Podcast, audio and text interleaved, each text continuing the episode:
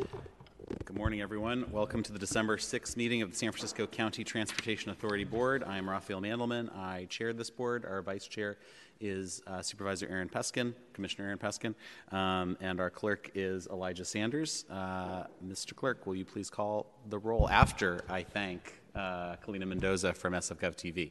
Thank you, uh, Ms. Mendoza. And now, Mr. Clerk. Thank you, Chair. Commissioner Chan? Chan absent. Commissioner Dorsey? Dorsey present. Chair Mandelman? Present. Mandelman present. Commissioner Mar? Mar present. Commissioner Melgar? Present. Melgar present. Commissioner Peskin? Peskin absent. Commissioner Preston? Preston present. Commissioner Ronen? Ronen absent. Commissioner Safai? Safai absent. Commissioner Stefani? Stefani absent. Commissioner Walton? Walton present. Chair, we have quorum. All right. Uh, thank you, colleagues. Uh, those of you who are here, I do. Um, I have request. I have received requests to be excused from Vice Chair Peskin, Commissioner Chan, and Commissioner Stefani. Um, and unless the body objects, I'm inclined. I'm inclined to grant um, those excusals. Um, Mr. Clerk, I think you have a public comment announcement. I do. For members of the public interested in participating in this board meeting, we welcome your attendance here in person in the Legislative Chamber, room 250 in City Hall, or you may watch cable channel 26 or 99, depending on your provider, or stream the meeting live at www.sfgovtv.org. For those wishing to make public comment remotely, the best way to do so is by dialing 415 655 0001 and when prompted, entering access code 2483 700 6097 and then press pound and pound again. You'll be able to listen to the meeting in real time. When public comment is called for the item you wish to speak on, press star 3 to be added to the queue to speak. Do not press star 3 again or you'll be removed from the queue. When the system says your line is unmuted, the live operator will advise that you will be allowed 2 minutes to speak. When your 2 minutes are up, we will move on to the next caller. Calls will be taken in the order in which they are received. Best practices are to speak slowly, clearly, and turn down the volume of any televisions or radios around you.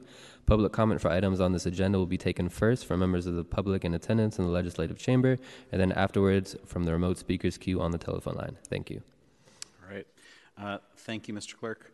Um, before calling our next item as chair, I want to invoke Rule 3.26 from the Rules of Order to limit total public comment per item to 30 minutes for today's meeting, unless um, I specify otherwise. It's my intention that each speaker have two minutes to speak on a, a given item. Um, and with that, Mr. Clerk, would you please call our next item?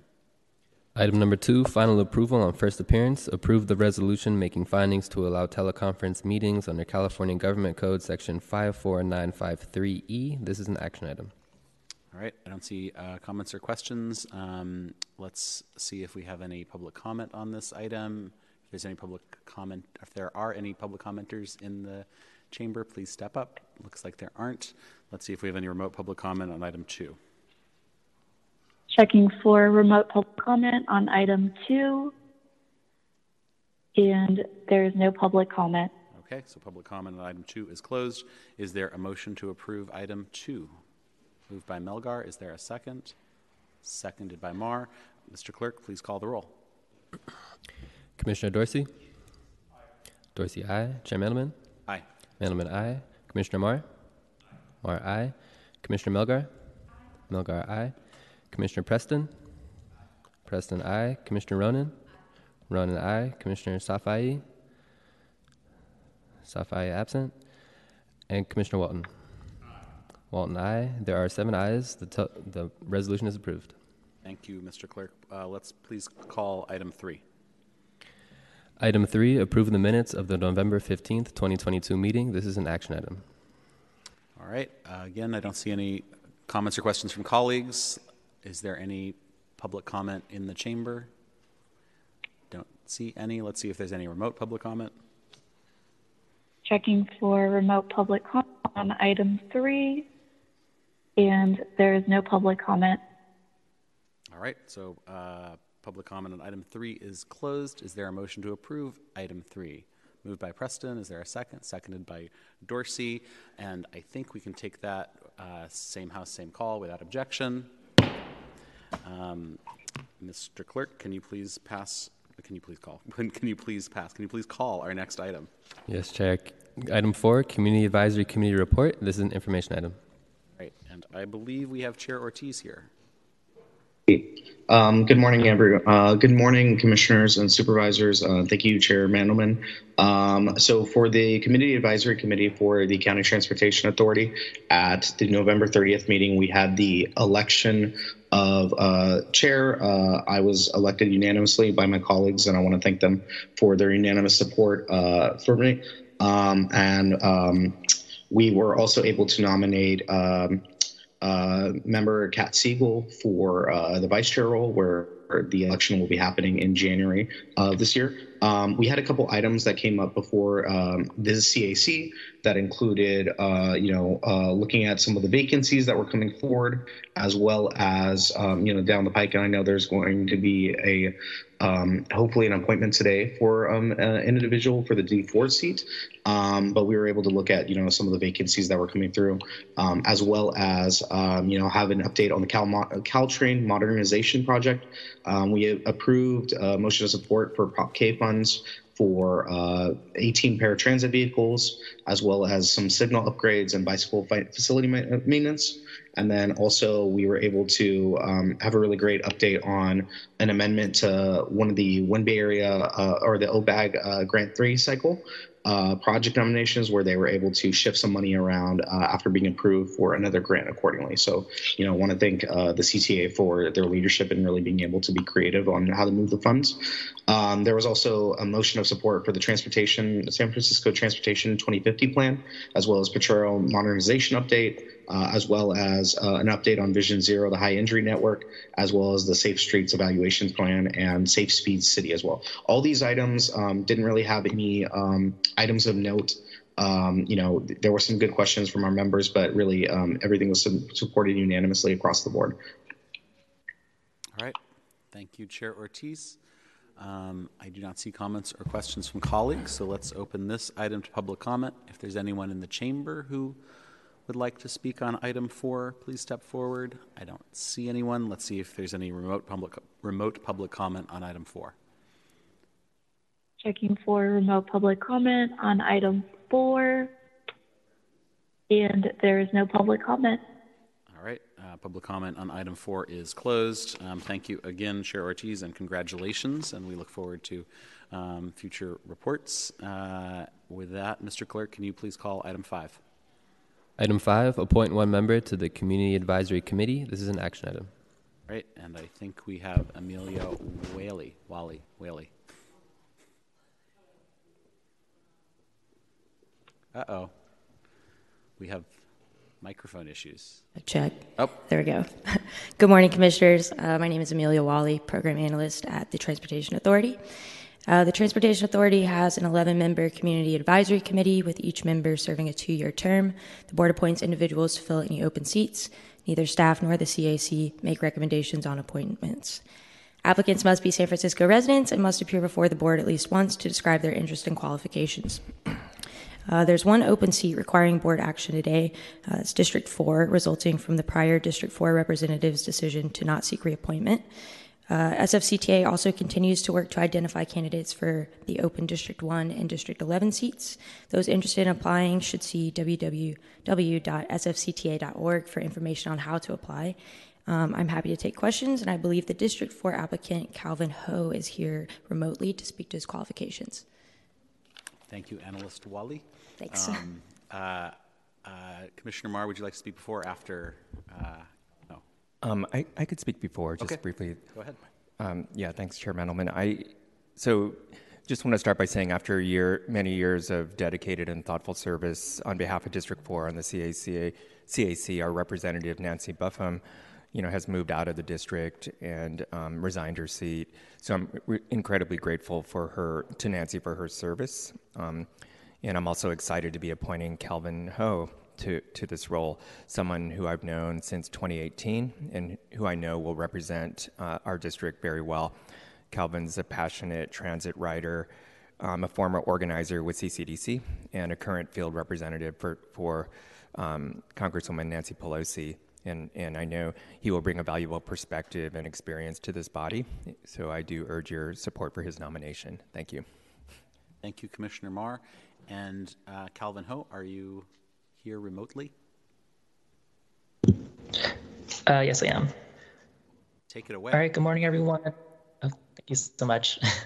um, thank you so much for the kind words, Commissioner Mar. Thank you for this appointment. Um, I have been living in District 4 since 2017, where I first came here as an SFSU student. Um, I was able to experience the overcrowding on the 29, the 28, um, and the L as I was getting to and from school and to and from work. Um, and I've seen the shifts in transportation usage like throughout the pandemic and even in our current state, uh, where we're seeing overcrowding returning to our transit lines, which is great for um, folks getting to and from uh, places, but not necessarily great for the folks who are uh, on the bus. and so I want to be able to bring my years of experience um, advocating for community, building community to this body. Um, through my time with Supervisor Kim's office, I really learned how to advocate for community. Through my time with CCDC, I learned how to build community and organize community. And through my current role with Speaker Pelosi's office, I have learned how to use the specific skills um, in this uh, work to secure funding and to secure opportunities and resources uh, for our community members. Um, I will do what I can to advocate um, on behalf of our particularly API community within the district um, to uh, support um, any uh, movements to uh, create microtransit options within the district um, to get uh, uh, our seniors and our youth uh, from point A to point B more safely, um, and to prevent you know the risk of traffic uh, incidents and to uh, just in general make our community more safer. Um, and with that i yield my time. Thank you. Thank you, uh, Calvin Ho. Um, we should open this item to public comment. Uh, if there's any member of the public in the chamber who would like to speak on item five, please come forward. And I don't see anyone, so let's see if there's any remote, remote public comment on item five. Checking for remote public comment on item five. And there is no public comment.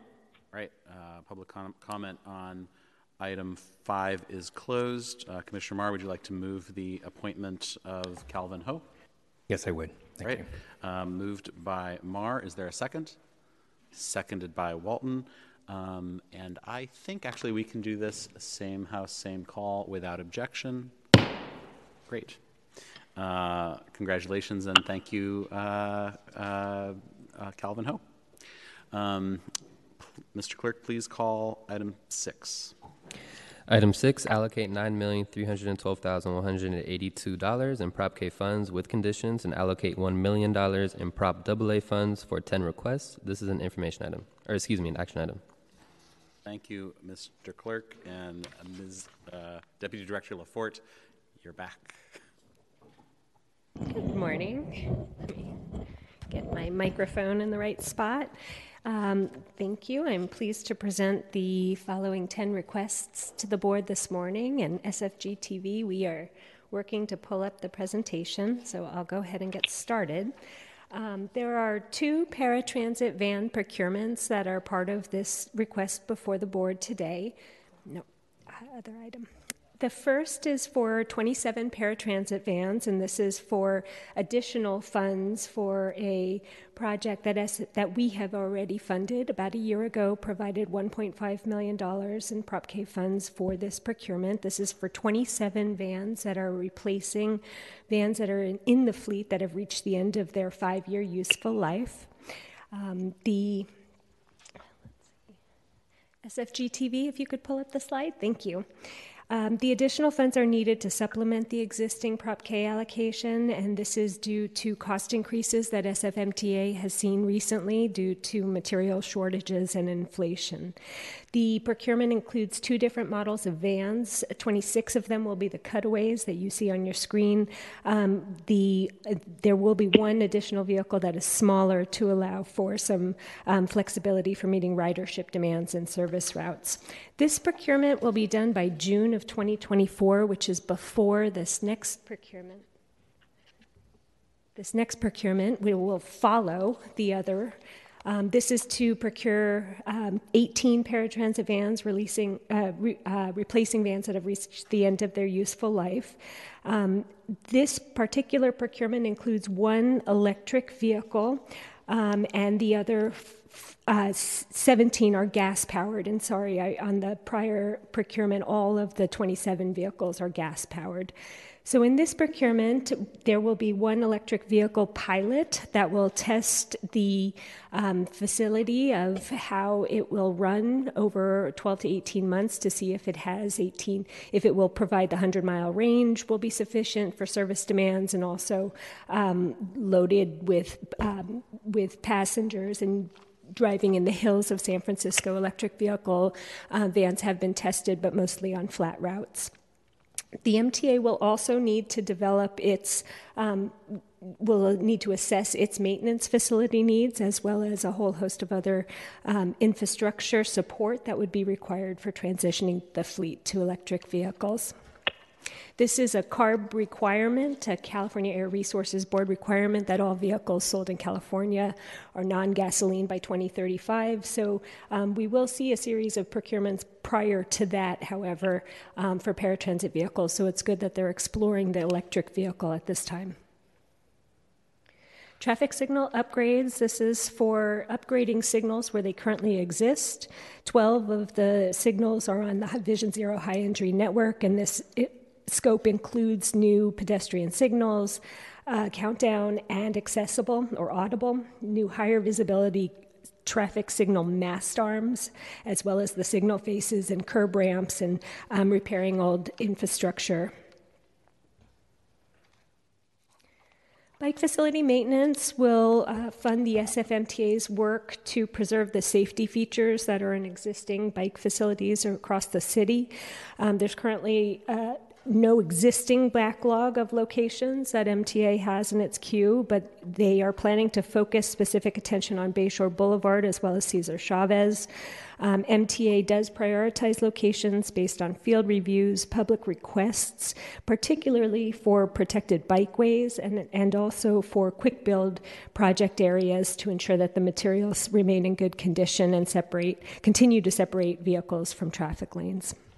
The other feature of this request is that MTA and DPW are working together to do um, spot repaving where needed to preserve safety in the bike lane. This next request was presented to the board in November. We're bringing it back to the board for consideration. This is for bike safety education and outreach. This is cla- these are classes. So this would fund about 50 class sessions over 12 months. So from March 2023 through February of 2024 which is the end of the contract that um, MTA has for providing this um, service to the public. Classes include adult learn to ride, night and all weather skills classes, and youth freedom from training wheels. Educational and promotional materials are distributed in English, Spanish, Chinese, and Filipino, and at least four classes will be conducted in um, multiple languages, and at least um, in English and Chinese and Spanish, and two classes in Filipino also includes a program evaluation, and there are some statistics in your uh, packet of the classes for 2021, which is the last full year that MTA has data for. The next request is for the design phase uh, to signalize the intersection of Sloat and Skyline. This is, um, these are new signals and the related infrastructure, including curb ramps and crosswalks, that would be designed with this funding. SFMTA has secured a $1.2 million earmark from the state. Um, thank you in part to Assemblymember Ting um, to help to fund the construction phase of the project. The um, the time sensitivity um, is per, is um, is encouraging MTA to get this done before the closure of the south part of the Great Highway to help with traffic flow. The MTA is planning to add the signal to an existing signal contract in order to allow construction to be conducted this fall and the project open for use before the end of the calendar year. Pleased to present the next two request Howard and Folsom streetscape projects to the board. Um, these projects will improve safety on these corridors, and which are Vision Zero high injury network located. This is for the design phase of the streetscape improvements, including sidewalk widening, raised crosswalks at intersections, curb ramps, two way protected bikeway, traffic signals, lighting, we are also pleased that there will be excellent leveraging on the construction phase of the project. MTA has already secured a $23 million federal RAISE grant for the construction phase, so we're already seeing um, that happen with the full funding plan for construction. And then for Folsom. So, Howard, we're funding the design phase. Folsom Streetscape, we're funding the construction phase of the project. These include um, improvements including two travel lanes, two parking lanes, a Muni Transit only lane, boarding islands, a two way 14 foot bike lane separated from travel lanes, and approximately um, 12 foot, two 12 foot sidewalks. This project is also going to have excellent leveraging of federal and state funds for construction. the last Prop K request is from MTA, oh, sorry, from Public Works, rather, for the Jane Warner Plaza. This is a District 8 neighborhood program funding request. Uh, MTA and Public Works will work together to come up with a detailed conceptual plan and recommended implementation approach for improvements at Jane Warner Plaza, but also looking at the full intersection to make the best use of the of the um, and of the of the intersection, but also of this improving the safety features and access to transit as well. This request is from uh, MTA for the uh, design phase of the 29 Sunset project from the Prop AA vehicle registration fee. Last request. Um, funding for design is, is here. We have already recommended funding for the construction phase from the One Bay Area grant. So the project is fully funded through construction. The project is split into two phases due to the length of the route. This phase is from um, sorry, from SF State to the Presidio, so the western north-south segment of the of the um, route. This will improve passenger experience and safer access to bus stops with intersections. Um, with, safer access to bus stops with intersections, longer bus stop pads, and shorter crosswalk distances. So it's uh, transit reliability and efficiency as well as pedestrian um, and roadway safety. And with that, I'm happy to answer any questions, and we have project managers here as well. Thank you, Deputy Director LaForte. Commissioner Melgar.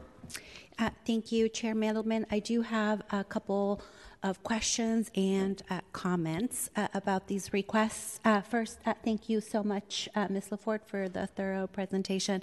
I'm uh, really, really happy to see some progress being made on the 29 Sunset improvements. Um, as I have been speaking with my colleague, Commissioner Ronen, um, I am increasingly worried about east-west connectivity and the um, effects that that has on our uh, San Francisco Unified School District and their desegregation orders under the Department of Education. That uh, the um, this is one of the very important routes between uh, Bayview and uh, Lowell, Lincoln, a lot of the schools on the west side, and they are always full of kids, you know, going to City College and the west side schools, and always overcrowded. We have heard from the Youth Commission that it's pass ups, uh, you know, all kinds of mayhem. So I am really glad that we're going to do something about it. And these improvements will save uh, almost 15 minutes. So I think it's really significant if we can get it done. Uh, for the um, paratransit vehicles, um, I think that having a pilot for an electric vehicle um, should have happened 15 years ago, 10 years ago. I don't think that we should be approving it now. I mean, we're approving it, right? But what I would like us to do actually is to uh, request that along with um, approval of this funding, the uh, Muni um, the SFMTA actually does a plan, presents us with a plan for how they're going to transition from gas vehicles to electric vehicles. We've already done this with buses, uh, so there's no reason we shouldn't do it with paratransit. And they have much shorter life, or as uh, Ms. LaForte told us, you know, their lifespan is about five years. So five years is going to go like this, you know, for us. And if we don't start working on a plan now and demanding that this very important part of our climate action plan happen, um, you know, and I want it to have teeth. I don't want it to be like a resolution or, you know, I, I, I want to say, you know, like we, yes, we'll approve this, but, you know, in terms of reimbursements, you know, we will uh, want to see any progress uh, that you're making on the plan. Not that you have to have it finished, not that you have to have it done, but, you know, that there be some progress towards the plan because I think that, um, you know, we need it by now. And so the last thing that I uh, want to actually question um, is this intersection of Sloat and Skyline. Um, this is an intersection that used to be the border between D4 and D7. Uh, it is now fully in um, D4 after the redistricting. However, the closure of Great Highway between the zoo and the Daly City border will um, put great stress on this intersection uh, of people taking Sunset instead of the Great Highway. Um, and I have long been concerned about this, um, and in fact, uh, had several meetings with PUC staff trying to get them to pay for it as mitigation. Um, but in doing all that, I went so far as to meet with Caltrans, and they showed me two different designs for reconfiguring of this intersection, which is enormous. There is so much space there. Um, and uh, neither one of these designs are what is being presented here. Here is just lights right? And so i am wondering uh, why we're doing this uh, instead of you know biting the bullet and actually doing the right thing and reconfiguring this intersection. Uh, i saw two different designs. I don't know if supervisor mar has seen those. Um, one was a t intersection and one was a circle that would slow things down for people going uh, to uh, the ocean. Um, and i uh, I just wonder, you know, and, and what I don't want to do is spend a bunch of money, have it all be brand new, and then have that be a use as an excuse not to reconfigure that intersection. Because in fact, I think that we could do a lot with that land. There's the Christmas tree lot, you know, on one side that is a, uh, parking for uh, the zoo that gets used very seldom, and then there on the other side, there's all kinds of room for using the land better. So um, that's my question: is you know why are we doing this now?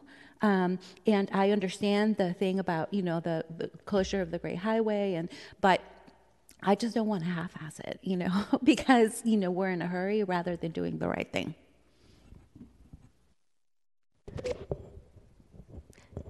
Through the chair, thank Yeah. you for your questions, Commissioner Melgar. Um, if I could make a recommendation for the paratransit requests first, and then I'd like to ask the project manager, Bryant Wu from SFMTA, to address your questions about Sloat Skyline. So um, we have some recommended language for to uh, um, amend both of the paratransit vehicle allocation requests um, to include language to that extent, and I'm happy to read it so that we can address having a plan for a transition so that by September 30th, 2023, the SFMTA shall provide an update to the SFCTA board and CAC on the plan for transition of the SFMTA paratransit vehicle fleet to all electric vehicles by 2035 through the Calif- for, um, per the California Air Resources Board mandate. The plan shall address at a minimum vehicle procurement, charging infrastructure, maintenance and storage of the fleet, funding, and associated risks affecting timely compliance with the mandate. The SFMTA shall provide written updates on the plan implementation and refinement every six months and present those to the board and CAC if requested. So, okay, thank you. So we will amend those into the into the allocation request form, and then if I could invite uh, Bryant Wu to address your questions about Sloat Skyline. Yes, uh, thank you. Uh, these are great questions, uh, Supervisor Melgar. And um, there were indeed two uh, intersection configurations that were uh, considered as a part of that uh, outreach process that started with the community back in 2017. um, the two evaluations, the, I'm sorry, the evaluation identified those two uh, configurations specifically as a squared up T intersection, and the other was a traffic circle. Um, the reason why the traffic circle was deemed infeasible is for two reasons. Uh, one, um, it would have uh, required acquisition of land, as you mentioned, um, that belongs to the Zoological Society. It's currently being used as a Christmas tree lot and a complete reconfiguration of the roadway and a lot of coordination with Caltrans. And not only would it have required a reconfiguration, that design did not address access to all of the houses that are along the north side of a slope that have their uh, garages and their driveways. And so, in order to provide access to those residences, you would have to have a parallel road that's adjacent to the circle that was designed. The original plan didn't uh, accommodate that. And whenever you have a parallel road next to a circle, then you can reasonably expect uh, non-residents and uh, other traffic to basically just cut through it, thus defeating the purpose of having the circle in the first place. Um, the other design was a teed off, uh, tightened up intersection. We did an analysis of the proposed lane configuration under that design, and we determined that um, the number of lanes and the layout of the intersection would not have handled the amount of traffic that would have been detoured um, from the closure of the Great Highway south of Sloat. And so we knew that that tightened intersection would have required additional lanes that were not shown diagrammatically. And when you uh, have to do that, um, and certainly there's a benefit to uh, tightening the intersection to slow speeds, um, there is a lot of infrastructure that uh, we quite simply could not accomplish with the uh, proposed budget that we have on hand. Um, I, I, know that uh, uh, constructing the intersection by adding signals um, isn't necessarily the, the best and most deluxe configuration that the intersection could very well be but we did make an effort to accomplish uh, with our proposed design uh, the benefits of uh, reducing traffic streets through the intersection and specifically controlling currently uncontrolled pedestrian crossings to certainly make the area far more accessible than it is today with uh, uncontrolled crossings and 45 mile per hour traffic just blazing through. Um, and I did want to remind everyone that uh, this is the last intersection uh, along the Sloat corridor that's within Caltrans right of way that has no signal today. Uh, even Caltrans has done the hawk signals further east along Sloat, and this is the last one. So uh, we think that this signal is definitely going to make an improvement. It's not perfect, as you've pointed out, but it is going to be a significant improvement over what's there today. So I have no issue with um, having an improvement in the intersection. Obviously, I've been fighting for it for two years. I just, uh, w- you know, worry that it's a very small uh, token uh, than what is needed, which is reconfiguration of that intersection. As you well pointed out, right now there are no crosswalks. The bike lane uh, kind of disappears at the intersection and then it picks up on both sides. Um, it is a hot mess. And I, um, you know, think that you guys did do quite a bit if community outreach with the two other designs. Um, and I'm wondering why there was no like outreach or vetting of this design that was done uh, with a community or with the supervisors, frankly, because, you know, it's a little bit of a surprise that you are, you know, coming with this uh, design. And, you know, I, I will have faith and trust you that you did the analysis about it being um, effective in reducing speeds and high, you know, heightening the safety of pedestrians and bicyclists. But you know, I do wish that you had done a little bit more due diligence on this because it is a big deal and because I know both Supervisor Mar and I had been worried uh, about this intersection and advocating for something to happen. Okay, I'm going to give up the mic now and have Supervisor Mar weigh in. Thank you.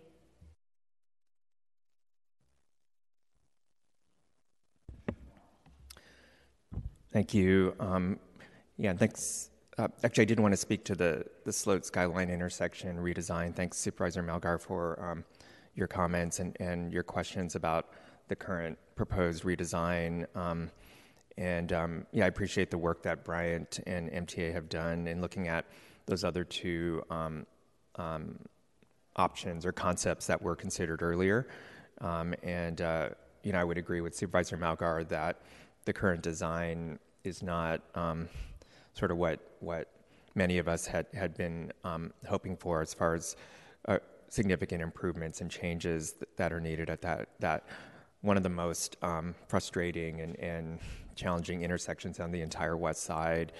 But um, uh, yet, nevertheless, I, I, just did want to say that, you know, this appreciate all the work that's happened around this. It's been in the works since before I took office, and um, it's def- certainly a project, you know, um, that I've, I've been eager to see funded and delivered.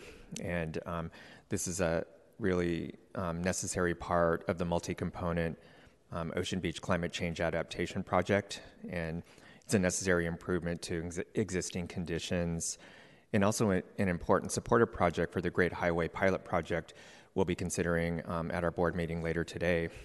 Um, so I also wanted to acknowledge Assemblyman Ting, um, who delivered critical state funding for the construction phase of this project. Um, so um, I, I, I feel good that we're finally ready to move forward and, and improve this um, again, one of the most frustrating intersections on the west side to make it safer for drivers, um, pedestrians, and cyclists alike. Um, I did raise, want to raise an additional sort of concern about the plan right now. Is um, I, I, do wish the project had um, or can include better bike infrastructure, and especially because it's right at the intersection with two. Um, significant pedestrian and bike improvement projects, the, the Lake Merced pedestrian and bike improvement project, and also there's a outer sloat um, uh, quick build project as well. So this is right um, at the intersection of, of those two, but it really doesn't include any um, improvements to the bike infrastructure at this intersection. And it's very dangerous, not just for pedestrians, but perhaps even more dangerous for bike, bicyclists to cross here. So um, um, I hope this can be included um, in, in, the detailed design phase that this funding allocation is, is funding. Um, but regardless, this is an important and necessary project. Um, I also did want to just um, um, highlight the 29 Sunset Improvement Project as well. Like Supervisor Melgar, um, this has long been a priority for my district, and I'm sure um, because the 29 Sunset cuts across so many districts in the city, it's a high priority for, for so many of us. And um, um, I want to highlight the advocacy, particularly the advocacy of students and young people at Lowell High School that um, really initiated a lot of the, the discussion and planning for this and made this pro- have made this project possible. And um, while this phase alone will not deliver all the service improvements um, we need, want, and deserve, um, it's a meaningful and much needed step forward. So thanks again, um, Ms. LaForte, for, for the presentation and bringing this forward and for all the work by MTA on this. Thank you. Thank you, uh, Commissioner Mar. Commissioner Dorsey. Thank you, Chair Mandelman. I just had a question about, I, I think it was in the slide that referenced uh, bicycle facility maintenance. Um, I think you made, was I correct that that was where you made um, reference to spot repaving, spot paving? Correct, in bike lanes. Okay. It's, it's $200,000 and I don't know if that is. Uh, can Can you tell me where is that? Is that in a specific location or? Um, it, it, it's that is the total cost of all of the work that is planned. So it's the cost of procuring the um, d- the delineators. So it's it's materials and labor to be doing, um, not just that spot paving, but also the green thermoplastic paints okay. and all, everything that they would be using. Is that MTA. the citywide bicycle network? It is citywide, correct if there is a, um, and, and maybe this is something that we could have a discussion to have offline, and, and maybe it's also something, because I know that the Folsom Streetscape is there with, for $3.2 million, but I was surprised that $200,000 would take care of repaving or resurfacing bike lanes. And the reason I, I, I bike a lot in my district, I'll tell you there's probably a four block uh, on Folsom Street. It's the, the street, the, the bike lane condition is rough. It's hard to keep a bicycle up there. Um, and it occurs to me when I, whenever I'm on that, that um, you know we talk a lot about keeping scooters off the sidewalks. I think if we were doing a better job of surfacing um, bike lanes, it, it, might incentivize people to have to not be on the sidewalk. Um, it, is there a, is there a larger uh, I don't know plan to or effort endeavor to sort of take a look system wide of our bike lanes for the spot paving and resurfacing, or is this? Do we think that two hundred thousand dollars will take care of it? I, don't, and, and I doubt two hundred thousand dollars will okay, take yeah, care it, of it. it However, okay. I, am happy to follow up and to see how that coordination will work okay. and how um, Public Works and MTA will prioritize locations, and if they will be doing an assessment looking ahead for um, for citywide needs and how that would inform the priorities. Okay, thanks so much. Sure. Oh, uh, Commissioner Melgar. Sorry, I'm just trying to figure out what to do here, uh, Chair uh, Mandelman. So uh, you alluded to, uh, to uh, the um, MTA sort of having an accelerated timeline because of the um, state funding. What happens if we uh, de- delay this decision, you know, a month or um, you know, just uh, what I would like to see is for us to catch up with this, you know, newly presented design and the trade offs that we are making. So uh, I would really like some uh, support from your staff to see, um, you know, uh, what we're giving up, if we are giving up on the T intersection, uh, whether or not that really truly does cannot handle the um, sort of increased volume because of the closure of the lower Great Highway versus just the signal. I don't want to give up on the bicycle safety uh, design issues that uh, Supervisor Mar brought up, Commissioner Mar brought up. So I just, you know, I, I want to like just better understand the trade-offs. I also am wondering, you know, okay, so the first one is what happens if we delay decision a little bit in terms of the state money? Because I don't want to leave state money on the table, of course, or jeopardize it in any way. But I also wonder how much you know 1.2 million dollars can really buy us in terms of improvement it doesn't seem like a lot for capital um, so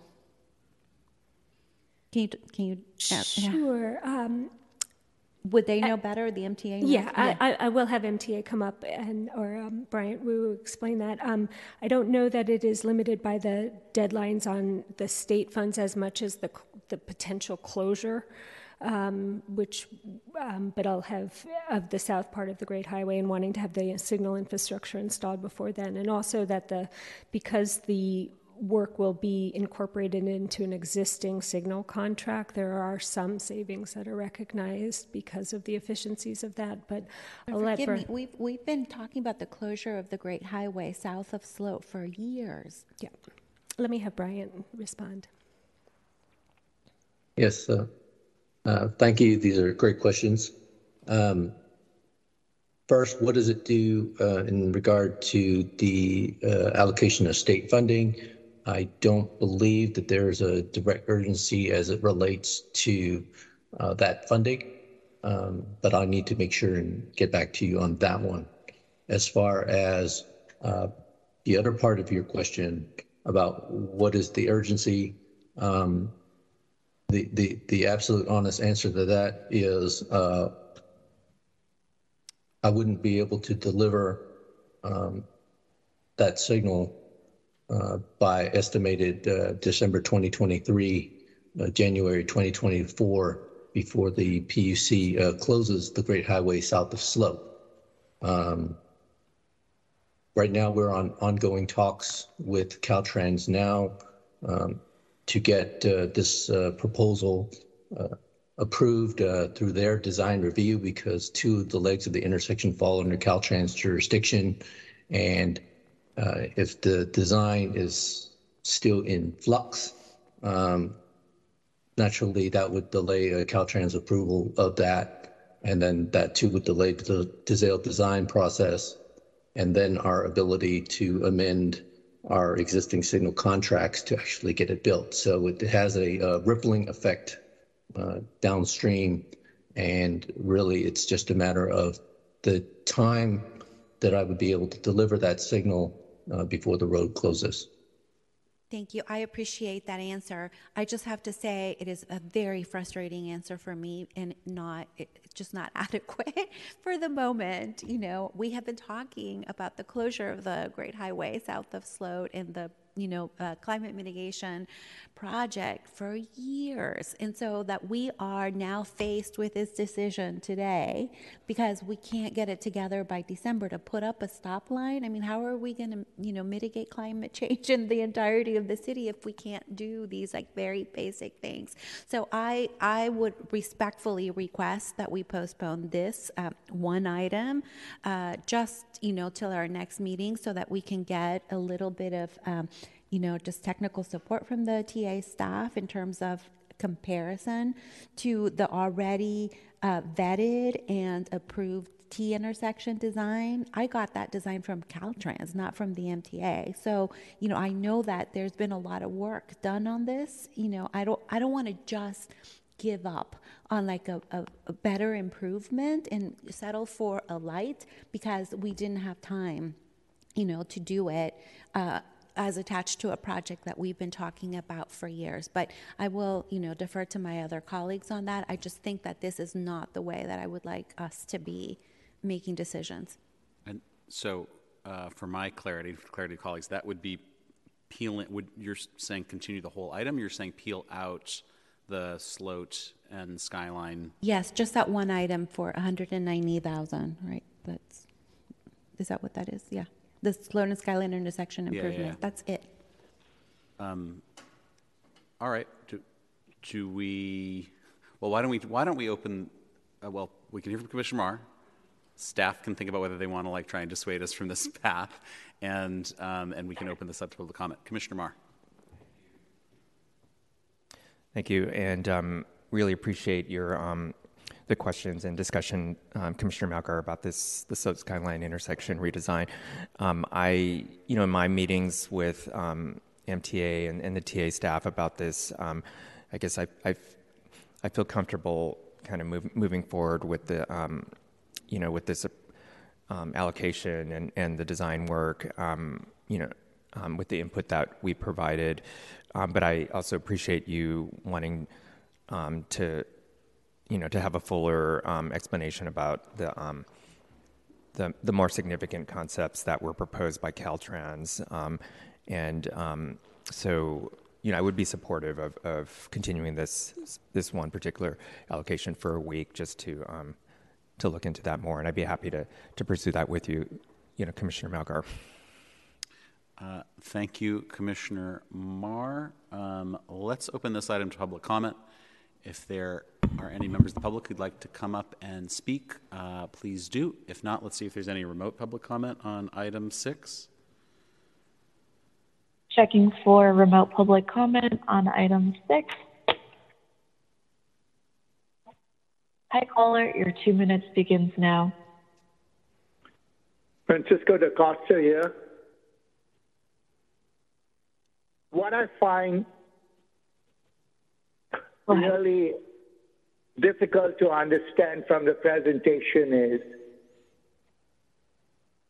when it comes to those who really need transportation, and in this case, I'm talking the seniors, you need to get the input from the people who are serviced. This has not been done by the San Francisco County Transportation Authority. I've been following you from 2002. I, I watch y'all, but I don't say too much because I, I know that most of y'all cannot do a needs assessment because y'all are not educated on issues. I don't know who hires y'all come here and y'all think that y'all can pull wool over our eyes. There are many seniors who have a lot of experience so don't reach out to them. If I meet you all sitting down there, just for half an hour, maybe I can give you all a good orientation how to do a needs assessment. And then, as one of the supervisors stated, in the year 2022, and you all are taking 500 years to get our electric cars or vans. You have to do a needs assessment with a vision. You cannot have vision if you're not educated on issues. So don't ha- we have the empirical data, but I don't know how to read it. I'll stop there. Thank you very much. Thank you, caller. Hi, caller. Your two minutes begins now. Yes, uh, hi, this is Barry Taranto. Um, thanks for letting me address this funding. First, uh, regarding the paratransit vehicle pur- purchases, uh, why aren't the uh, taxis included in that? A lot of them have, have almost reached their uh, their life and they and they have to purchase new vehicles. Now that the vehicles are more expensive, how about looking into help provide more subsidies for someone buying a new or newer uh, ramp taxi vehicle for the seniors and disabled. Remember, they are are, are service on demand, the taxi cabs, versus the um, the these the other the other vans, um, the accessible vans. They are not on demand; they're by appointment. So uh, so you're spending all that money, 27 and 27 new vehicles, when you have all those ramp taxis performing sim- similar service but on demand, and they go through a lot of rough roadways. Uh, the big bulky vehicles take a lot of gas, and they also um, they also uh, uh, get a lot of beating with these rough roads to pay with the lack of of, of uh, taking care of the roadways. So it'd be great if you um, if you provided some funding and why you didn't get the request for funding to help subsidize them, so we can you can keep the uh, really conscientious and diligent drivers uh, incentivized and, and instead of losing them or, or not getting any more. Uh, plus providing a certificate program because right now there is no certificated instructor to teach new ramp taxi drivers. So uh, another thing is that regarding Folsom and Howard, it would be great if uh, if there was some way signage to help the vehicles deal with the confusing aspects of these uh, of these bikeways. It can be confusing at times, especially someone who doesn't drive the streets very often, because they are uh, access ways from the Thank you, caller. Your two so minutes is up. I appreciate you. Thank you, caller. There is no more public comment. All right, public comment on item six is closed. I will note um, that Commissioner Safai has had to leave. Um, I'm going to excuse him from the remainder of the meeting. I don't know if Commissioner Walton is returning, but if not, that puts us, puts us in a precarious situation, which some of us, you may have figured out in terms of our inability to leave, the, uh, any one of us to leave the chamber without losing quorum. So I, um, if we, if anybody needs to take breaks, we can do that. If we need to put things off until the next uh, meeting, we can we can do that. I think we should certainly try to get through um, this item if folks will allow, and then try to get through as many more as we can, if if that's all right. So, um, Commissioner Melgar has a couple of amendments that she has proposed. One of them was read into the record. Um, the second is to, uh, I think, to peel off Sloat and Skyline intersection improvements and continue that by up till the next meeting a week from now to give Commissioner Melgar um, and Commissioner Mar the opportunity to talk more with staff about how how to incorporate this into broader planning around um, around uh, Great Highway and Sloat um, and Skyline. Um, so if if folks are uh, amenable to that, I think we can someone can just make a motion to approve item six with those two changes. If Commissioner Melgar would like to make that motion, that would be great. Um, and is then is there a second? Second from uh, Commissioner Mar, and I guess I promised to give staff the opportunity to address if there are any concerns that they want to raise. So, okay. Um, so, Mr. Clerk, could you please call the roll on that motion? Yes, Chair. Uh, I would also like to announce that we received several public comments on item six, and they've been posted to our website. Um, and now on the motion, Commissioner Dorsey. Dorsey, aye. Chair Mandelman. Aye. Mandelman, aye. Commissioner Mar. Mar, aye. Commissioner Melgar. Aye. Melgar, aye. Commissioner Preston. Aye. Preston, aye. Commissioner Ronen. Aye. Ronen, aye. And Commissioner Walton is still absent. We have six ayes. The motion, as amended, is approved. Uh, thank you, uh, Mr. Clerk. Please call item seven. Uh, item seven, amend San Francisco's One Bay Area Grant Cycle Three or OBAG Three project nominations to shift four million eight hundred and ninety-nine thousand dollars from San Francisco Municipal Transportation Agency's Bayview Community Multimodal Corridor Project to San Francisco County Transportation Authority's West Side Bridges Seismic Retrofit Project or West Side Bridges.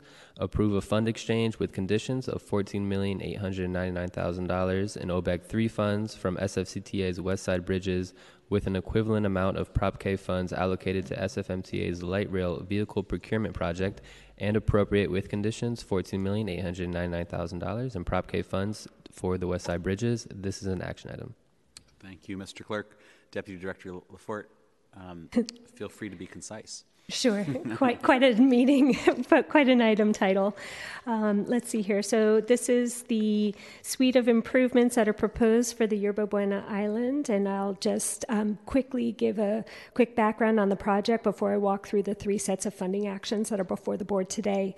We're we are leading the West Side Bridges project on behalf of the Treasure Island Development Authority. The project will replace seven seismically deficient bridges, retrofit one bridge, um, including a realigned roadway and retaining walls, class two bike facility, and a transit only access on ramp.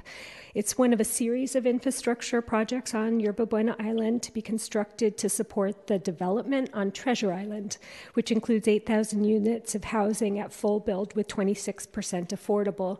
The initial units are for sale now, and there are three more builds that are breaking ground um, in the coming year. This, these are some um, photos of the existing structures as you're approaching Treasure Island from the Bay Bridge um, going eastbound. The West Side Bridges project has been shovel ready for some time, but for the need to close a funding gap to the tune of $23 million on the $113 million construction phase project. We are excited to report that with the actions proposed, we have a full funding plan, and with the Transportation Authority and MTC BATA and Caltrans and TIDA all contributing. Oh, thanks. Thank you. all contributing um, to the funding plan. We have a construction manager, general contractor that has been on board throughout the design phase, and we're ready to finalize the construction contract once the remaining funding actions have occurred. And I'll describe the, fu- the fund exchange in just a few slides. This is the funding plan for the project. As you'll recall, in September, the board recommended $10 million in One Bay Area Grant 3 funds, and that really provided the momentum for the rest of the funding pieces to fall into place. MTC um, put $5 million in BATA, local partnership program funds in motion, and Caltrans agreed to put an additional $4.3 million in highway bridge program funds on the project as well.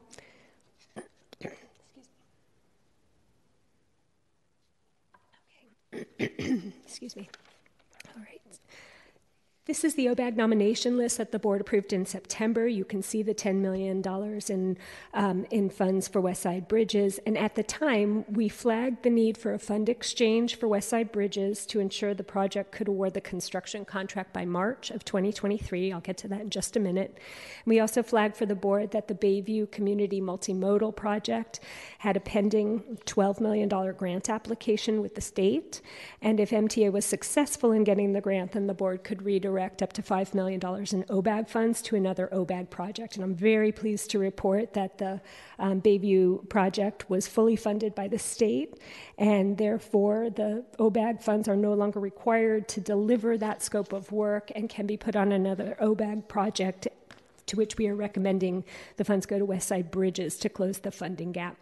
Um, as far as the other candidates, there just aren't any other good ones to receive the OBAG funds on the list. The Embarcadero Resilience Master Plan, $5 million, would not fully fund the project, and we understand that it is um, not feasible. The funding for the um, Yerba Buena Island multi-use path, the increment of what we recommended uh, versus the requested amount, we recommended to fully fund design. The $2 million would be the first funds on the $70 million construction phase, um, so that there, you know, this, there's no funding yet secured for construction on that project. And we just submitted an application to the state for competitive funds for the remaining BART fare gates that were not included in the OBAG recommendations. So, to summarize the title of the agenda, um, of the item rather, our first recommendation is to amend the OBAG 3 project nominations to shift exactly 4.899 million from the Bayview Multimodal Corridor project to Westside Bridges. And so it increases the OBAG recommended amount to, to uh, just about 14.9 million. We recommend to approve a fund exchange of those OBAG funds from Westside Bridges for an equivalent amount of Prop K funds allocated to the SFMTA's light rail vehicle project. The exchange just deals with a timing issue and allows us to award the West Side Bridges contract in March, which is faster than the OBAG funds can be available. There is no impact to the LRV project, and MTA and MTC are on board with the fund exchange, and we would really like to thank MTA um, for their uh, collaboration and their partnership on this request. And the last action would be to appropriate the exchanged funds um, from the sales tax. And these actions have some important conditions. We are recommending that this all be conditioned on MTC approval of the OBAG 3 project list, which is um, their, under their purview, and that they are expected to act in, in the end of January. We need a five year prioritization program amendment to reflect the exchange in the Prop K program. And um, the last is to um, condition the funds on the TIDA board approving a memorandum of agreement on, um, for the funds that they'll be providing to the project. This is the series of dates that are coming up over the next couple of weeks in order to round out the funding plan and have everything fall into place so that we can award the contract in March and issue P- NTP or notice to proceed to start construction in April of 2023. I am happy to answer any questions on the funding side, and we have Carl Holmes, the Deputy Director for Capital Projects at the Transportation Authority, who can answer project related questions. Thanks. All right. Thank you very much for the presentation. I do not see comments or questions from colleagues. And so, with that, let's open this item to public comment. If there's anyone in the chamber who wants to speak on item uh, seven, please come forward. And I don't see anyone, so um, let's see if we have any remote public comment on item seven. Checking for remote public comment. Item seven. Hi, caller. Your two minutes begins now. So the Bayview Community Multimodal Corridor Project, which is in uh, District 10, and uh, an amount of four million eight hundred and ninety-nine thousand has been set aside by the San Francisco Municipal Transportation Authority. Is now going to be transferred to another project. Who the hell conducts this type of transactions without any outreach to the community? This is the problem with MTA and San Francisco County Transportation Authority. You hire people who do not understand fundamentally about accountability and transparency. And then you'll come before the Board of Supervisors in this committee, and I've, I've been telling you all, and I'm going to say it again, I've been following you all from the days of Jose Moscovich. Maria Lombardo knows about him. Billy Chan knows about him. And of course, I know about him. From those days to now, no improvement whatsoever.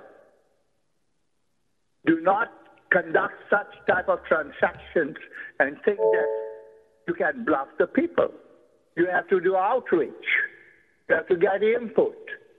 You don't know anything about that, uh, uh, the, the multimodal bridge and all that area around Cargo Way, but have no clue how much improvement that area needs and has not been done. And then when money is set aside, you conveniently take that money from one area to another area. Thank you, caller. Your time this is, is racism of the highest degree. Thank you, caller. There is no more public comment. All right, uh, public comment on item seven is closed. Uh, is there a motion to approve item seven? Moved by Dorsey, seconded by Melgar. Uh, Mr. Clerk, could you please call the roll? Commissioner Dorsey? Dorsey, aye. Chair Mandelman? Aye. Mandelman, aye. Commissioner Mar? Mar, aye. Commissioner Melgar? Melgar, aye. Commissioner Preston? Preston, aye. Commissioner Ronen? Ronen, aye. Commissioner Walton? Walton, absent. There are six ayes. The motion is approved. All right, uh, thank you, Mr. Clerk. Please call item eight. Item eight, adopt the San Francisco Transportation Plan 2050. This is an action item. All right, and we have uh, Aliza Paz from um, the, our principal trans- transportation planner.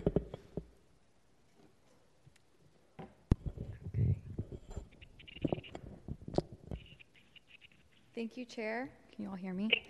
Um, my name is Aliza Paz, Principal Transportation Planner at the TA. I'll be giving an update on the San Francisco County Transportation Plan called SFTP for short. Oh, I need to pull up my slides. Sorry.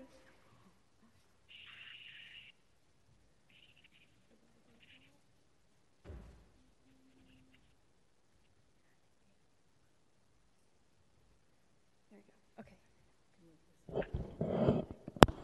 Great, thank you. Okay. Okay, so the SFTP is our um, long range transportation plan. It establishes our investment priorities for a 30 year time period, so through 2050, and it positions San Francisco for um, federal, state, and regional funds. The plan covers all modes and op- operators that serve San Francisco, and it's updated every four years along with the regional long range transportation plan called Plan Bay Area. Um, the two plans are consistent with one another, and Plan Bay Area was adopted in October of 2021. The SFTP includes two investment scenarios shown in the charts on the right. The investment scenario is about $80 billion, and it includes expected transportation revenues. The vision scenario is about $95 billion, and it includes potential new revenues of about $15 billion. Um, within these revenue estimates, there's two types of money that we're looking at. Committed funds, which are shown in blue, have little flexibility in how they can be spent, and they also make up the majority of our estimates. The discretionary revenues, shown in green, have more flexibility in how they can be spent, um, and this also includes the recently passed Proposition L. Um, the SFTP is essentially um, looking at how to prioritize federal, regional, state, and local revenues to advance our goals through projects and programs based on what we heard through outreach, our known city and regional priorities, and our previous work in Connect SF.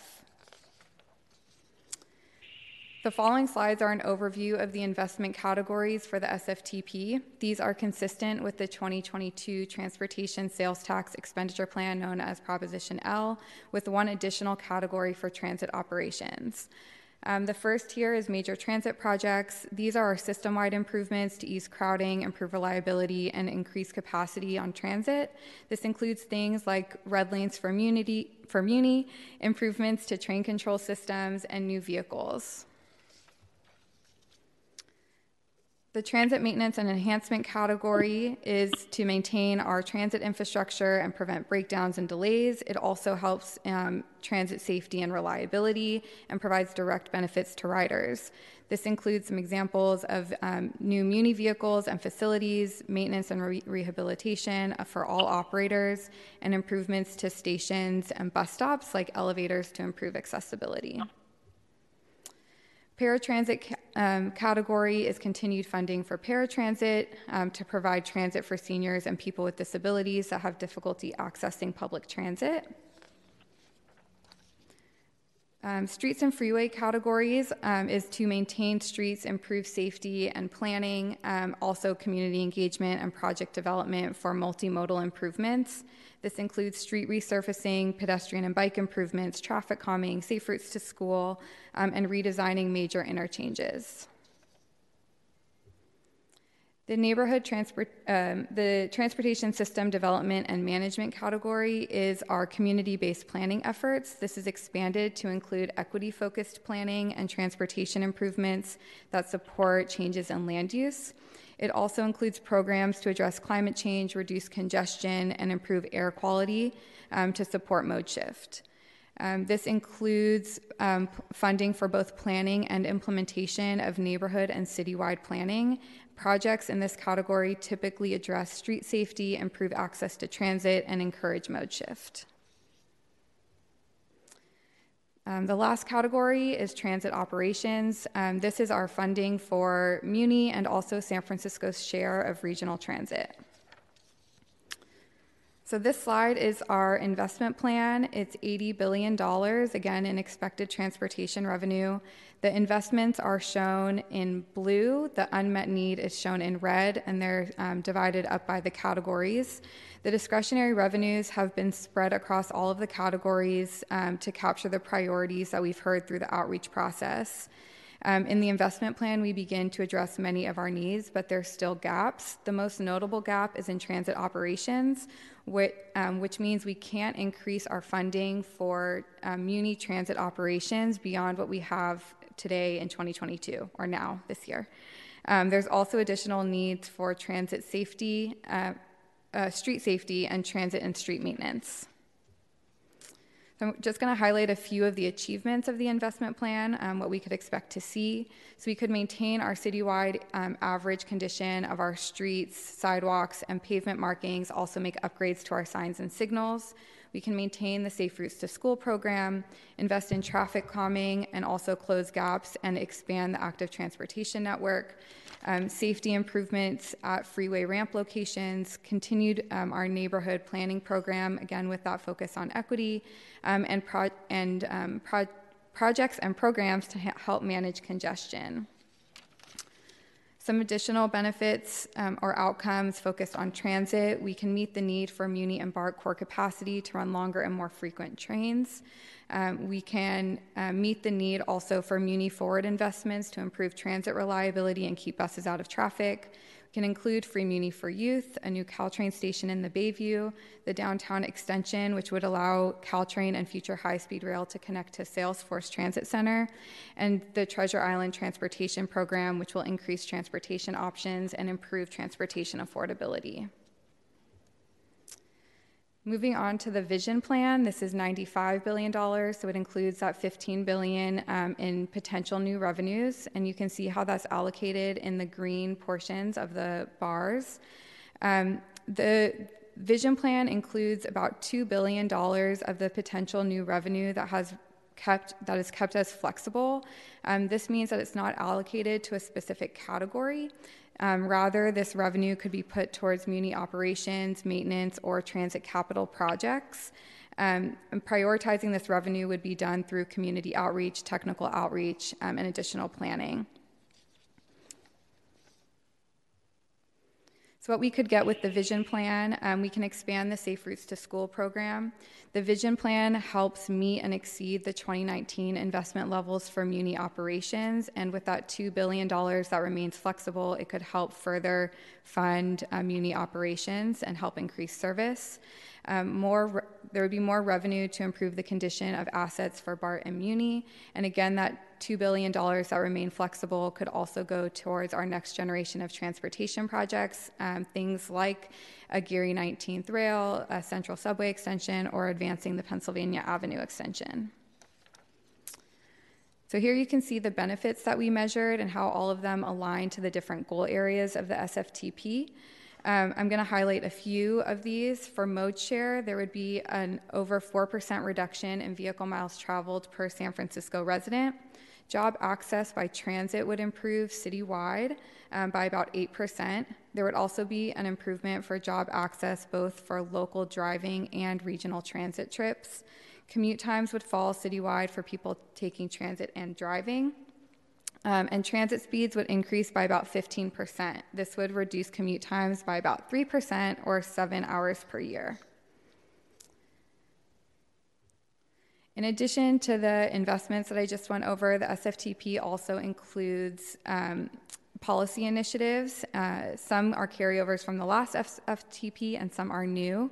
To highlight a few of these, um, traveler safety and security um, talks or addresses supporting investments like lighting, security, elevator attendance. um, to increase visibility across the system. This also includes um, investing in our um, safe streets and pursuing legislation for speed management tools. Transit sustainability for all, all operators is our need to explore more sustainable um, revenue sources for both transit capital and operations. Um, if new stable sources of revenue for transit operations can be secured, there may be opportunities um, and potential to reduce the dependency on fare revenues. Um, and then the last here is new mobility and autonomous vehicle. There's a lot of new mobility coming to San Francisco and autonomous vehicles being tested, and we want to make sure that um, all of these options support our transportation goals. And that concludes my slides. I'm done presenting. And again, this is an action item. Thank you for the presentation, uh, Commissioner Melgar. Uh, thank you, Chair Mandelman. Uh, I wanted to say thank you, Ms. Paz, uh, for the great presentation and for the further information you sent me. Um, I uh, want to appreciate how much uh, energy and time it took for staff to put this together and pull through other agencies' plans and assumptions. Um, I do want to just sort of editorialize and say that it actually is going to take a lot more resources than the um, orange, you know, uh, portion to s- see uh, what we want come through because a lot of these assumptions are based on the existing strategies that some of these agencies have, like the MTA. Uh, we often have this conversation here about how we haven't moved the needle on um, Vision Zero, for example, uh, how a lot of the um, you know, uh, improvements that are being done are because they're opportunity driven rather than, you know, part of a more comprehensive plan and accelerated timeline that we all want to see. And so uh, those are the uh, money assumptions that are built into this plan. And I just want to point that out because I think many of us wanted to go faster and deeper. um, and uh, I think we're going to have to work for it and reach out to some of our partners with better plans to make it happen. Uh, but thank you, uh, Ms. Paz, and I'm totally supportive. Thank you. Thank you, Commissioner Melgar. Um, let's open this item to public comment. Are there any members of the public who would like to speak on item eight in the chamber? I don't see anyone. Let's see if we have anyone remote. Checking for remote public comment on item eight. For two minutes because. So I want to just uh, focus on safety. I haven't heard anything about safety when it comes to the many assaults on transportation, and not a word about safety. So you can just make some general statements and then assume some gremlins will come and provide some safety. It's that type of nonsense that we don't like to hear. And you talk about safety, first and foremost, you have to care about our elders, our seniors, our children, that have to endure as, uh, assaults on the Muni. You have no clue. So do a needs assessment on that and give us a detailed account in future. And stop making general statements on any agenda item. This is not an action item. This is a bullshit item.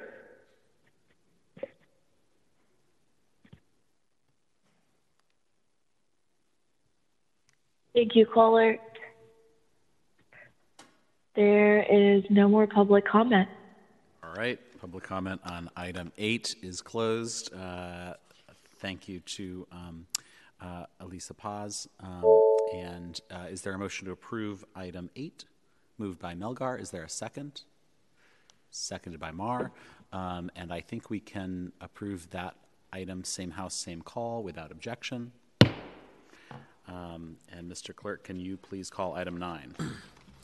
Item 9, Internal Accounting Report, Investment Report, and Debt Expenditure Report for the three months ending September 30th, 2022. This is an information item. Um, thank you. And before we take up this item, Commissioner Melgar. So sorry. Gotta go. Can we take a very small break? All right, let's take a five minute break and reconvene at um, 1125.